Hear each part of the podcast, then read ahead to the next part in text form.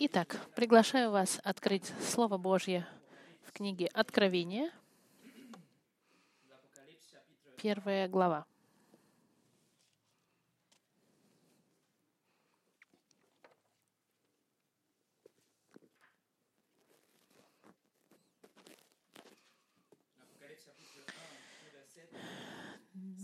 Первую главу мы будем изучать, это наша 20 четвертое и последнее послание изучения божественной природы Христа. Послание номер 24. Это значит, что мы провели почти 24 часа, изучая личность Иисуса и его божественную природу. Почти целый день изучая Иисуса, Бога во плоти. И чтобы закончить это большое изучение 24 посланий, мы закроем золотой ленточкой. Это как большой финале нашего изучения, потому что мы увидим свидетельство апостола Иоанна. Как вы знаете, если вы помните, последние недели мы изучали заявления других людей, что Петр говорил в отношении Христа в книге Евреям, что говорил апостол Павел. Сегодня мы подходим к апостолу Иоанну. Иоанн много мог что нам сказать об Иисусе. Жан подтверждал божественную природу Христа. Возможно, больше, чем любая другая книга Библии. И больше, чем другие 65 книг Библии. Иоанн всегда подчеркивал, что божественную природу Христа. И когда мы подходим к книге Откровения, Иоанн увидел и услышал вещи невероятные. Он видел Иисуса невероятным образом, в то время, как он, когда он был в заключении на острове в Патмос, если вы помните. Помните, он был э, в ссылке на острове Патмос. И там Иоанн увидел откровение что, и написал эту книгу. Мы знаем, что Иоанн и Иисус, они были очень близкими друзьями. Иисус, когда Он умирал на кресте, он попросил Иоанна заботиться о своей матери. Он как бы доверил свою маму в руки, в руки и под э, влияние, под защиту Иоанна.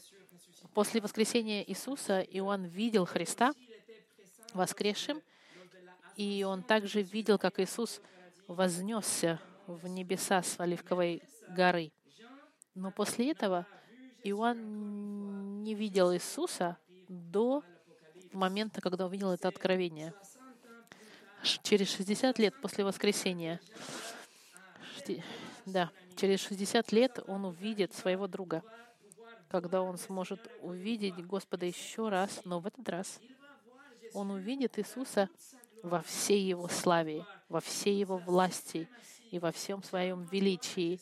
Иоанн увидит Иисуса таким, каким Он является, как Бог во плоти.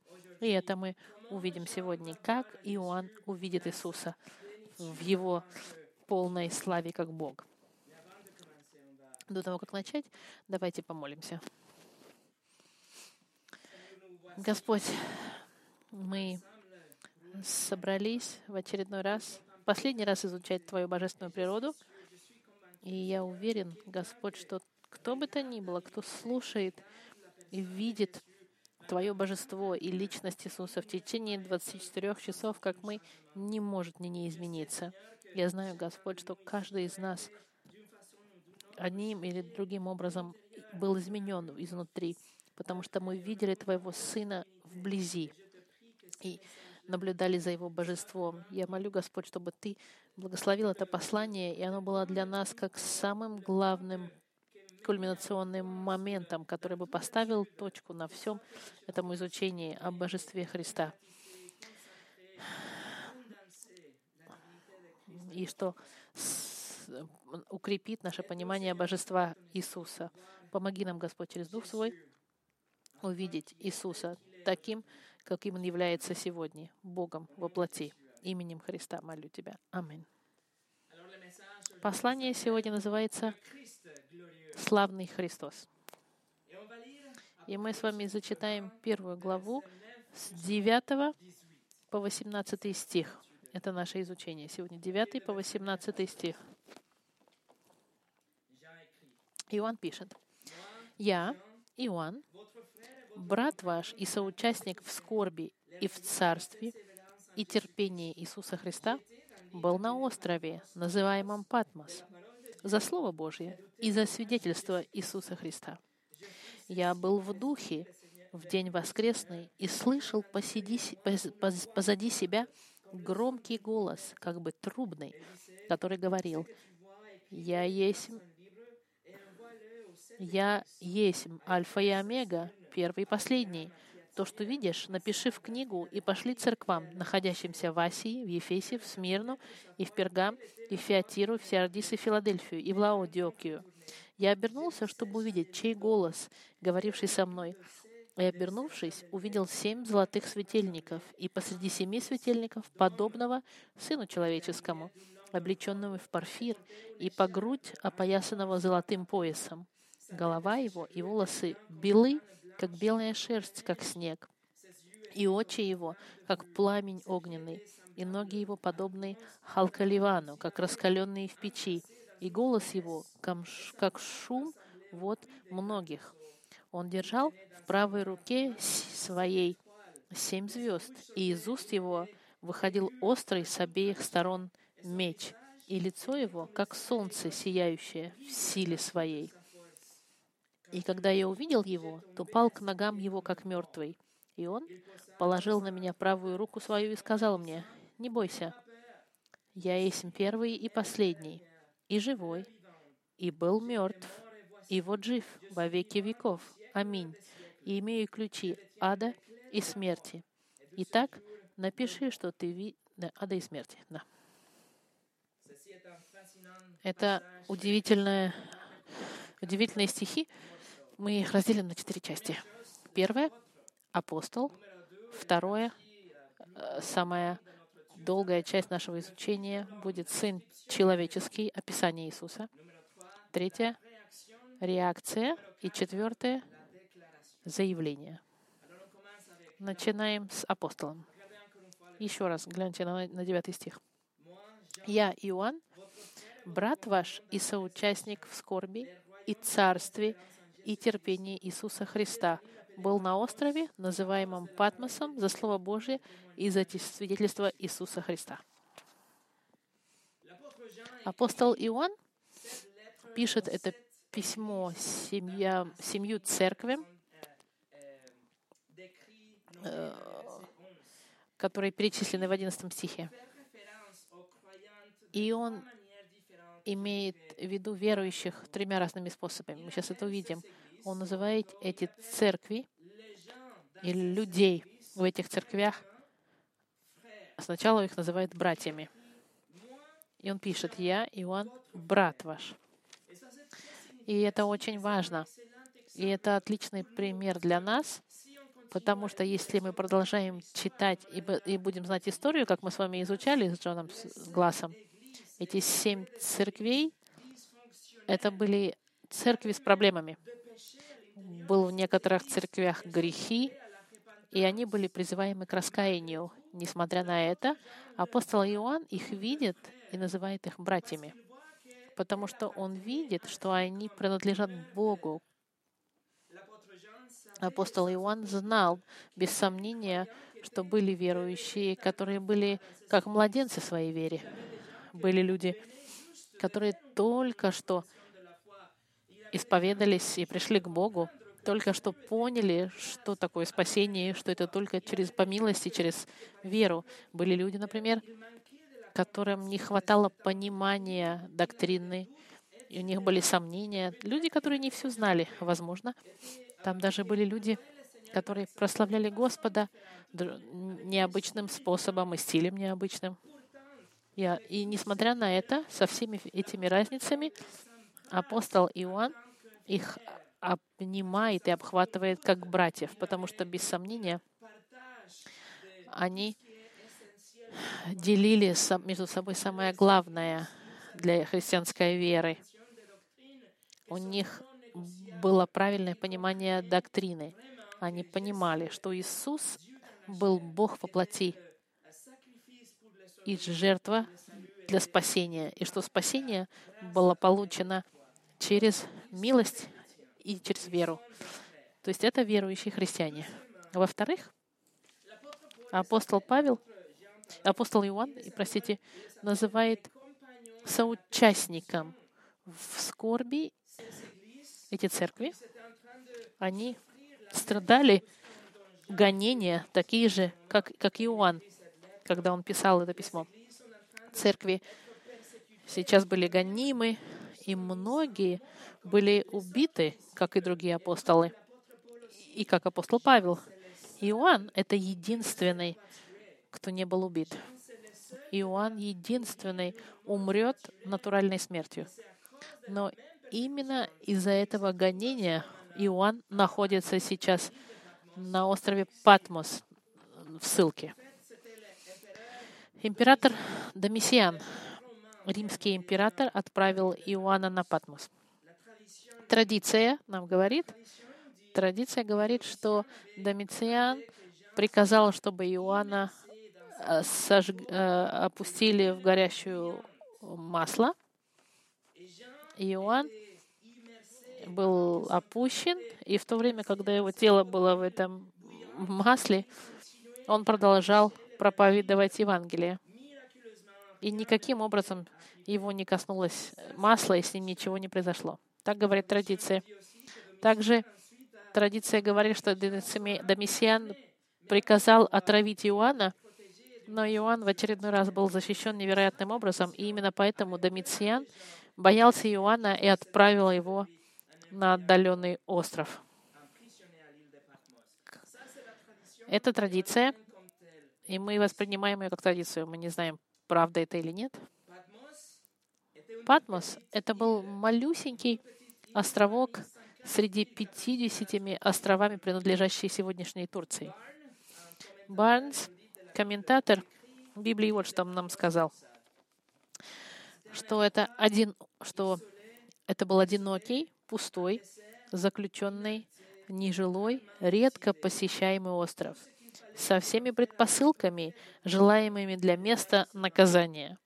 И отлучение на это место исполнило бы все, что гонитель бы пожелал, чтобы поставить апостола, заставить апостола замолчать, не убивая его.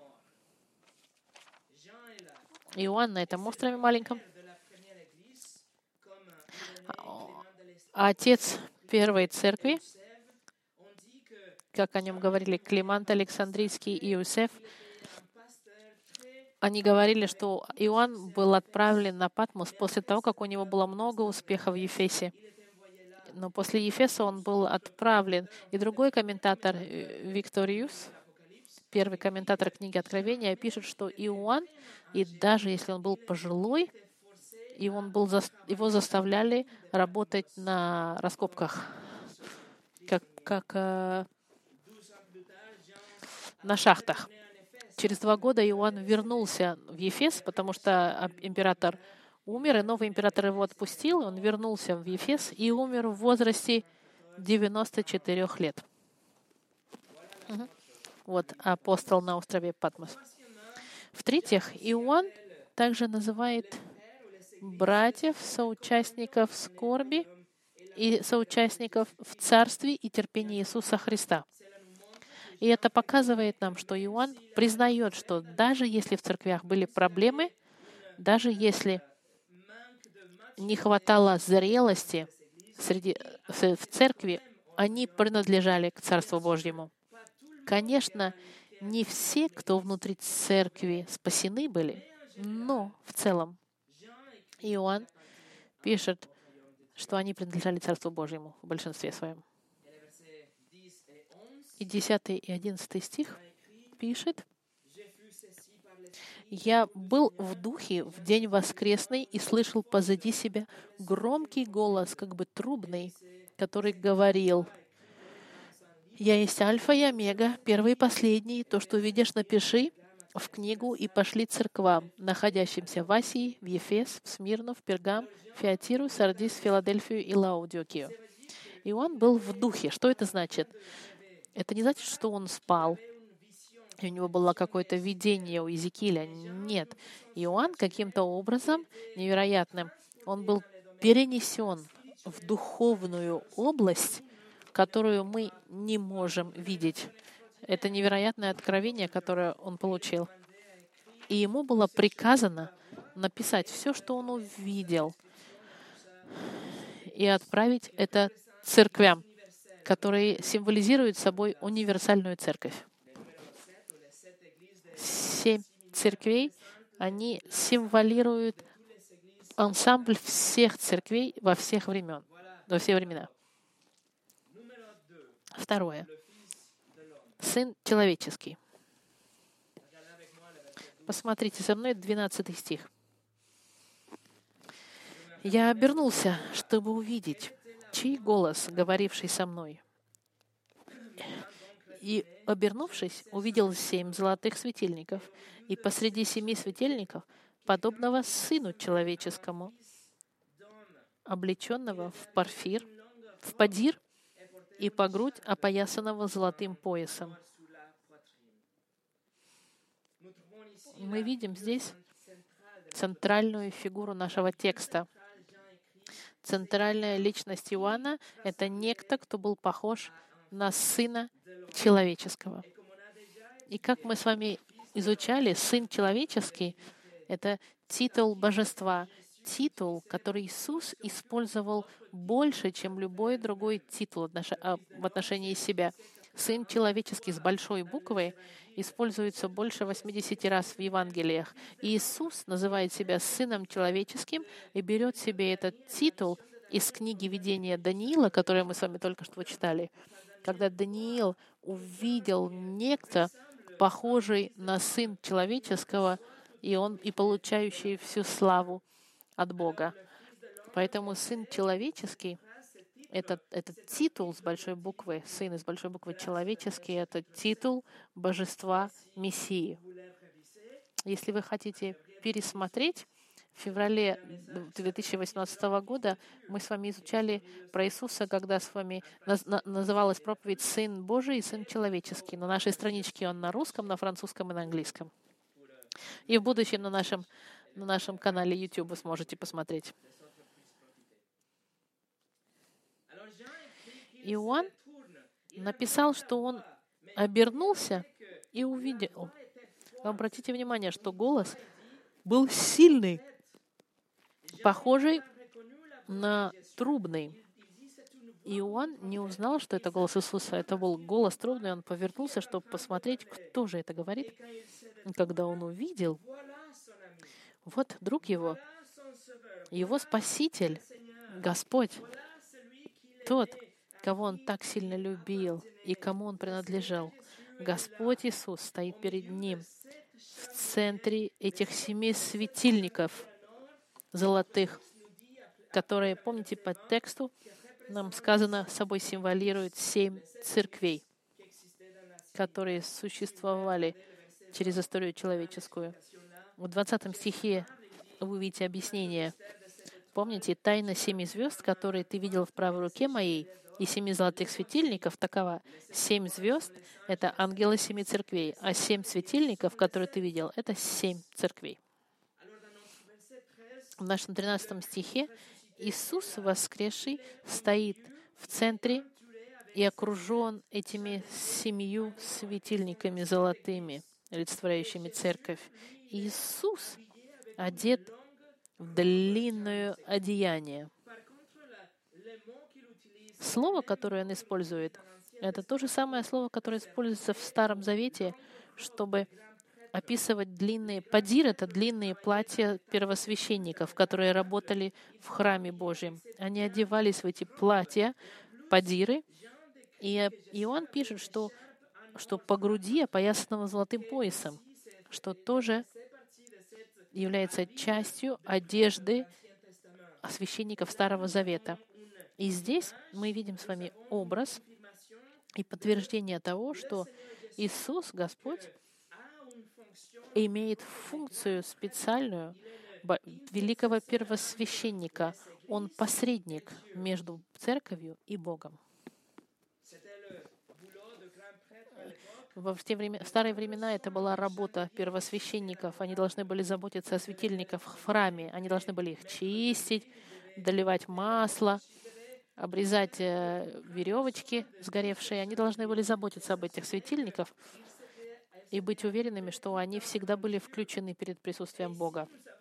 И здесь мы видим Господа Христа в центре этих семи светильников, чтобы убедиться, что эти семь церквей продолжают светиться всегда перед Богом. И дальше. Иоанн описывает физически Иисуса. Обратите внимание с 14 стиха. Голова его и волосы белы, как белая шерсть, как снег, и очи его, как пламень огненный. И но, да, Иисус, мы видим его здесь с белыми волосами. Не думайте, пожалуйста, что мы говорим о белом цвете волос, о бумажном цвете. Нет. Мы говорим о цвете света, белый свет, который светится и горит, и освещает, как солнце. Мы говорим об этом свете, который, когда вы смотрите на снег, и который отражает солнце. Мы говорим о свете ослепляющем, о светлости блестящей. И именно это видит Иоанн. И это тот же самый э, тип света, как и Даниил описывал в своем видении Бога в седьмой главе, которое мы с вами зачитали. Смотрите, что написал Даниил. Он, помните, написал, «Видел я, наконец, что поставлены были престолы, и восел ветхий днями, Господь имеется в виду, одеяние на нем было, как снег, и волосы головы его — чистая шерсть. Престол его — пламя огня, колеса его — пылающий огонь. Что видит Даниил? Это Бога, которого видит такой Иоанн. Это не значит, как мы с вами много раз говорили, это не значит, что Бог, Отец и Иисус — это одно и то же. Нет, это два, две личности, разные, но они разделяют природу одну, природу Бога. И в этом природе освещающего света мы видим чистоту и святость, и славу, и авторитет, принадлежащую Богу и Иисусу. Даниил и Иоанн описывают волосы блестящие и огненные даже. Видели ли вы когда-нибудь огонь, который так горит, что становится аж белым? Пламя, пожирающее, которое он видел на троне Господа, это пламя, которое видит Иоанн в глазах Иисуса. Огонь, который видит Иисус, оно собой олицетворяет суд. Суд это огонь святости, огонь правосудия, огонь правды, это огонь суда. Все эти элементы, которые олицетворяют собой огонь в глазах Иисуса и на троне Господа. Небеса, охваченные племенами, красные от огня, это как суд против греха. Суд, который который пронизает и сжигает. Это огонь это огонь эм, гнева и мести. И именно это видит Иоанн. Иисус с глазами полными вместе судебного, вместе судьи, да. И его ноги в 15 стихе. И ноги его подобны халколивану, как раскаленные в печи, и голос его, как шум вот многих.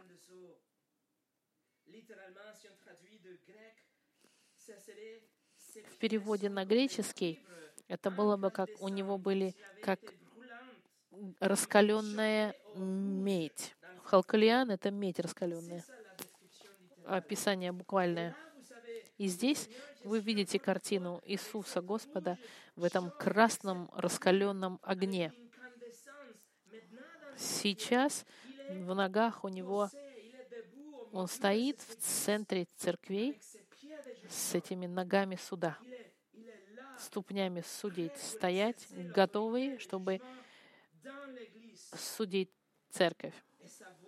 И голос его, в 15 стихе, и голос его, как шум вод многих. Для нас, кто имел возможность посетить Ниагарский водопад, мы знаем, что же это за шум вод многих. Невозможно говорить, даже если вы друг с другом, вы не слышите ничего, потому что сильный шум от воды. И здесь э, Ниагарский водопад умноженный на тысячу раз такой шум. И этот, и этот шум ужасный, это шум власти и авторитета. Это как волны, волны шторма, которые разбиваются об скалы. Это тот же самый звук, что и Иезекииль услышал, когда у него было видение славы Божьей, возвращающейся в храм, если вы помните, во время царства тысячелетия в 43 главе Иезекииля. И он, помните, написал, «И вот слава Бога Израилева шла от востока, и голос его, как шум вод многих, и земля осветилась от славы его».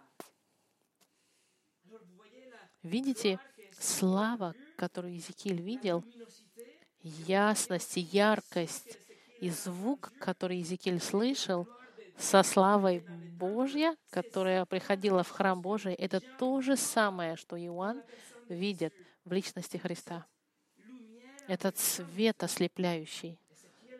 Езекиль видит в, Отц... Езекиль видит в Господе Отце, Иоанн видит в Господе Сыне. Это не один и тот же человек, но это один и тот же Бог. В 16 стихе он держал в правой руке семь, свои семь звезд, и из уст его выходил острый с обеих сторон меч, и лицо его, как солнце, сияющее в силе своей. Начиная с 20 стиха, мы знаем, что звезды, которые он держит в своих руках, это, это лидеры церквей, пасторы или проповедники, или старейшины, лидеры церквей. Они в руках правой, в руке правой Иисуса. Но что происходит здесь с устами Иисуса? Из уст его выходит острый с обеих сторон меч.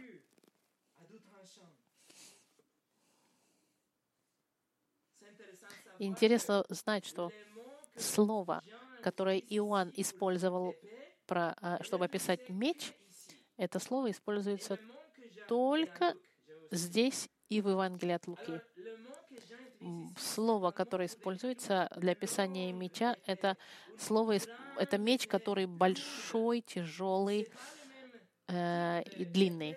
Это, это не такой меч, как у римских солдат был, потому что у римских солдат это был легкий меч, которым вы могли легко манипулировать, чтобы защититься во время сражения. Это была легкая, легкая, легкий меч. Но меч, который описывает здесь Иоанн, имеет отношение к очень длинному и тяжелому мечу, как меч-кладенец, наверное, могучему, которым один раз ударишь, и все он уничтожает. В общем, меч, меч, символирующий уничтожение полное. Такой меч не использовался для сражений, потому что он был слишком тяжелый. Но если кто-то бы использовал такой меч, никакой щит, никакая, никакие доспехи не могли бы защитить его от этого меча, который бы пронзил все. Такое же слово использовано в, в Евангелии от Луки, когда ангел сказал Марии, что меч пронзит твое сердце из-за страдания видя своего сына распятого. Вот, единственные два раза, когда используется именно это слово «меч». И меч, который описывает Иоанн, это оружие уничтожения, тяжелое, острое оружие, которое исходит из уст Иисуса. Что же это значит? Мы знаем, что Слово Божье — это меч. Мы знаем, что Библия говорит, что Слово Божье — это меч, оружие, который Иисус использует для суда, это меч, который символирует собой Слово Божье. И оружие, которое мы используем, чтобы защититься от соблазна, это меч, это Слово Божье. И таким образом Слово Божье, Святое Писание, Библия перед вами — это ваш меч. И это именно это Слово Божье. Это тот же самый меч, который использует Иисус, чтобы судить в книге Откровения. В послании к Ефесянам нам написано, что меч, который мы должны брать в руки, это Слово Божье. В послании к евреям, 4 главе, сказано, «Ибо Слово Божье живо и действенно, и острее всякого меча обоюдоострого. Оно проникает до разделения души и духа, суставов и мозгов, и судит помышления и намерения сердечные». И мы знаем, значит, что то, что исходило из уст Иисуса, это не была физическая, буквальный меч. Иисус не держал меч в своих зубах, нет. А оружие, которое Иисуса, это Слово Божье. Оружие, которое использовал Иисус, это книга, которая перед вами, и через которое может, можно судить, и которая уничтожает религиозность и уничтожает самоправедность. Каждый раз, когда Иисус использовал эти слова, эффект был, как если бы это был эффект от меча, разрушающее. Оружие, мы видим, это Библия. Из Библии Иисус судит, укрепляет, направляет и исправляет свою церковь. Мой вопрос к вам. Как же вы будете, как же вы будете сражаться с сатаной и соблазнами, если у вас нет вашего оружия вместе с вами? Послание к э, пророк Исаия в 11 главе нам сказал, он говорит, что что слова Исии, они, Мессии, они будут как удары палок. Спаситель будет да, ударять своими словами, как палками. И уста Мессии будут как э, разрезающий меч. Вот образ того, что Иисус скажет в будущем и продолжает говорить сегодня через Слово Свое. Поэтому мы можем к заключению, что Иоанн не обязательно видел меч. Он услышал голос Иисуса и увидел эффект, проникающий и э, разрезающий этого меча, так называемого фигуративного Слова Божьего. Эффект он видел от Слова Божьего. Эту власть проникающую и судящую.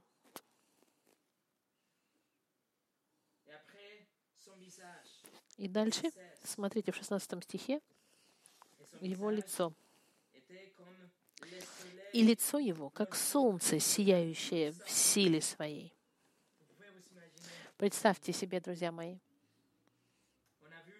мы видели глаза и волосы, мы видели слова, мы видели послания, мы видели ноги, а теперь посмотрите на, на лицо, которое сияет больше солнца, друзья мои. Этот Иисус здесь. Не маленький малыш Иисус, рожденный. Этот малыш не, тот, не такой же, как Иисус здесь. Иисус здесь — это не малыш в руках Марии, беззащитный, нет. Он уже не Иисус, которого э, статуями и рисунками рисуют в церквях православных и католических. Нет. Иисус, которого мы видим здесь, это не Иисус женственный на картинках Ренессанса. Иисус здесь — это не Иисус, который страдает и кровоточит, и несет на себе крест, чтобы быть убитым, распятым на кресте — это даже не Иисус, воскресший здесь, который кушал с апостолами и который вознесся в рай перед глазами. Нет. Этот Иисус здесь, которого мы видим, это Иисус славный, Иисус, который царь, Иисус судья, Иисус воин, Иисус — спаситель своей церкви. Иисус — настоящий, уникальный, единственный. Он Христос, вознесенный Мессия, всемогущий. Он Иисус, Бог. Кратко сказав, славный Христос. Вот Иисус Христос, который живет сегодня, Он славный. Третья реакция Иоанна. Первая часть 17 стиха. «И когда я увидел его, то пал к ногам его, как мертвый». Неудивительно. Реакция Иоанна быть перед этим славным Иисусом, она точно такая же, как и реакция пророков в старозаветные времена, когда они видели видение от Бога. Например, Даниил вот что написал в 10 главе. Он писал, «Но во мне не осталось крепости, и вид лица моего чрезвычайно изменился. Не стало во мне бодрости, и услышал я звук слов его. И как только услышал звук, звук слов его, в оцепенение пал я на лицо мое и лежал лицом к земле. Вот он, меч. Исайя в шестой главе написал, и, «И сказал я, горе мне, погиб я, ибо я человек с нечистыми устами, и живу среди народа также с нечистыми устами, и глаза мои видели царя Господа Саваофа».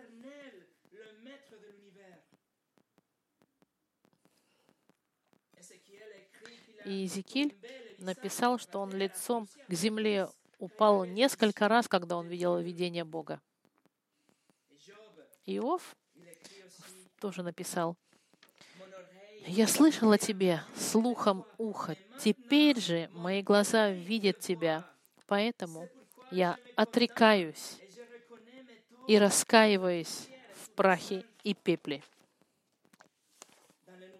В Новом Завете, когда Саул видел а, видение Иисуса Христа после воскресения, вот что он написал. «Среди дня на дороге я увидел, государь, с неба свет, превосходящий солнечное сияние, осиявший меня и шедших со мной. И Савл, он упал и даже ослеп на три дня. Каждый, реакция каждого и реакция Иоанна и пророков а, — это неизбежная реакция, это страх неизбежный, эффект того, что оказался кто-то перед славой Христа, оказаться перед святостью Бога, Бога неизбежно. Иоанн падает на землю в ужасе. Он падает, даже если он три года провел с ним, будучи близким другом, может быть, лучшим другом, даже если Иоанн видел его после воскресения, сейчас, когда он видит на Иисуса такого, каким он является, славным, славного Христа, Бога Вселенной, воплоти, Царя царей и Господа Господь, славного Христа. И четвертое. Заявление. 17 и 18 стих. И когда я... Он, и он положил на меня правую руку свою и сказал, «Не бойся, я есть первый и последний, и живой, и был мертв, и вот жив во веки веков. Аминь. И имею ключи ада и смерти». Через 60 лет назад Иисус был преображен на несколько мгновений и показал свою славу в послании от Матфея в 17 главе. И с этого момента Иисус также тронул апостолов, чтобы их успокоить. И здесь он тоже касается рукой Иоанна, чтобы его успокоить. Он укрепляет его и говорит, не бойся. Почему? Потому что христиане, мы мы Мы успокаиваемся во славе Христа. Мы укрепляемся, зная, что Он полностью Бог, что у Него много славы и власти, и величия, и при всем при этом Он нас любит. Мы любим и утешаемся тем, что Он не против нас, а за нас. Мы знаем, что Он отдал свою жизнь за нас и умер вместо нас, чтобы впитать в себе этот весь гнев Божий, чтобы нам дать свободу и право быть принятыми в семью Божью. Иисус и сам себя в 17 стихе называет по- по-разному. Во-первых, он говорит «Я есть», «эго айми» по-гречески, Яхве, я есть, это значит Иегова. Я есть. Имя Бога, а, которое, которым он открылся Моисею. Потом он называет себя первый и последний. И это тоже титул Бога Старого Завета. И в-третьих, он говорит «жив», что это не в отношении своего воскрешения. Нет, это другой титул, используемый для Бога в старозаветные времена в, в, Оси, в Самуэле, в Псалмах всегда написано как титул, что Бог вечен и живой. Он существует беспричинно, что Он самосуществующий и сам в себе существующий, что Он вне творения, и Он всемогущий. Это характеристики Бога. И, кстати, начиная с следующего воскресенья, мы начнем новую серию, и я очень счастлив с этой новой серией, которую мы начнем, которая нас доведет до летней паузы. Это изучение характеристик Бога и Его качества. Мы вместе изучим с вами. Иоанн, он столкнулся здесь этой невероятной, ужасающей славой, с этим присутствием сияющим полного божества Иисуса. И Иисус ему говорит, не бойся. Потому что вся эта слава и вся эта власть, они были не для того, чтобы судить Иоанна. Все эти, вся эта власть и слава, они уже спасли Иоанна. Вся эта власть и величие, это было которое могло бы, могло бы наказать Иоанна, но оно его спасло уже. И поэтому Иисус сказал, не бойся. Другими словами, как Павел сказал в Римлянах, если Бог за нас, кто будет против нас? И дальше. Иисус заявляет парадоксальную вещь. Он говорит, что я живой и был мертв, и вот жив во веки веков. Если мы переведем буквально с греческого, даже если нехорошо это по-французски звучит, перевод дословный будет «Я стал мертвым». И именно здесь мы видим смысл. Знаете, что Бог всемогущий, Бог Вселенной, который не может умереть, Он решил взять человеческое тело, чтобы стать мертвым. Я стал мертвым, чтобы я мог умереть в своем человеческом теле он умер, но он никогда не прекратил быть Богом. И после Иисус говорит,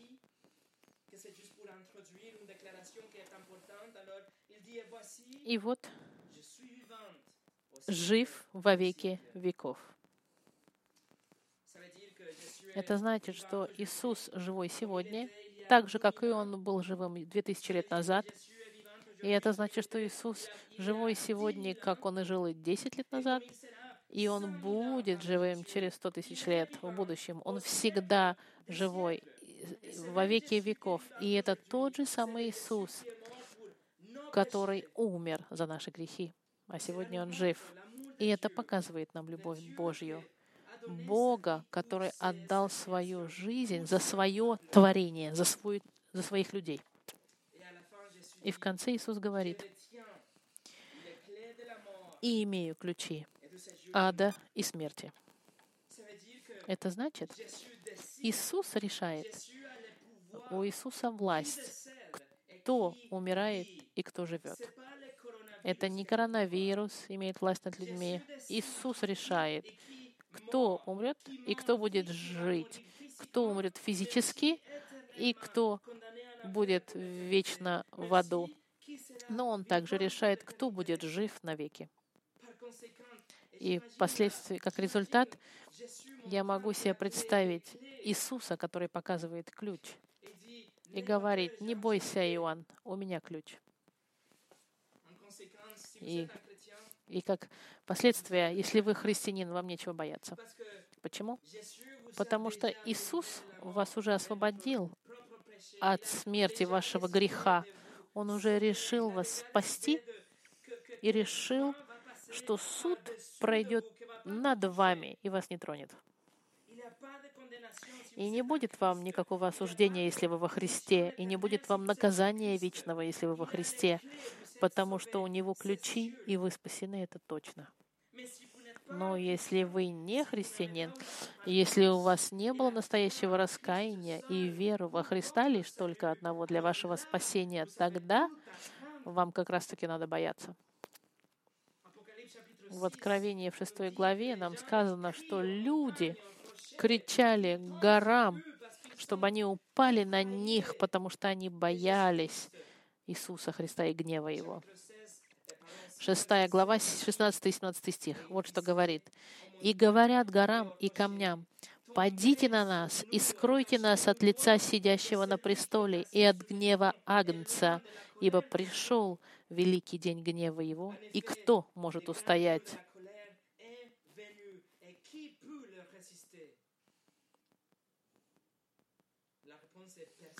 Ответ — никто не может устоять. Никто не может устоять гневу Агнца. Но сегодня вы можете примириться с Ним. Вы можете иметь отношения с Ним как с вашим Спасителем, а не как с вашим судьей завтрашним. Поэтому, друзья мои, дайте мне уговорить вас. Не будьте частью этой группы людей, которые будут осуждены. Придите ко Христу и рас примите Христа как своего Спасителя, а не завтра как своего судью. Нужно просто раскаять и понимать все ваши грехи и попросить прощения, попросить Иисуса вас простить, и Он, и дать Ему свою жизнь и довериться Ему на вечность. И Он вам скажет, у меня ключи, не бойся. Ты в безопасности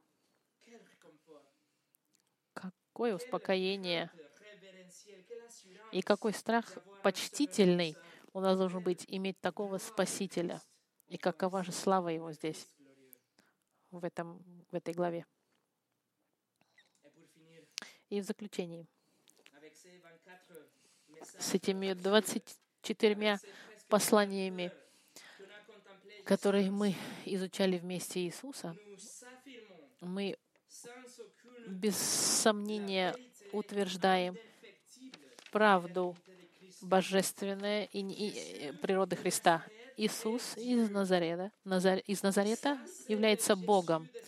Это Иисус из Писания. Это Иисус, который может вас спасти. Иисус, которого мы проповедуем здесь. Славный Христос. Я просто зачитать вам цитату манифеста, написанное Джоном МакАртуром в 2017 году для конференции, на которой я присутствовал. Я вам просто зачитаю, и мы с этим закроем. Мы проповедуем Христа, который есть вечный Сын, един в природе с вечным Отцом и вечным Духом, триединый Бог, который есть Творец — и дающий жизнь, поддерживая Вселенную и все, что в ней живет, который есть Сын человеческий, рожденный от Девы, полностью Бог и полностью человек, чья совершенная жизнь на земле была приятна Богу и чья праведность дана всем тем, кто по благодати через веру становится едино с Ним. И кто является единственной угодной жертвой за грех, принимаемой Богом, и чья смерть под божественным судом оплатила полную чашу за грехи его народа, предоставляя им прощение и вечную жизнь. И кто жив, будучи воскресен из мертвых Отцом, подтверждая Его работу искупления и обеспечивая воскресение для освященных и прославленных избранных, чтобы благополучно привести их в Его райское присутствие. И кто у трона Отца ходатайствует за всех верующих, кто является избранным пророком Бога, Его царем и священником, провозглашая правду, посредничая за Его церковь и царствуя над Его царством вовеки. Иисус, который неожиданно вернется с небес, чтобы восхитить Его церковь, выпустить суд над злом, принести обещанное спасение евреям и всем нациям и установить Его царство тысячелетия на земле.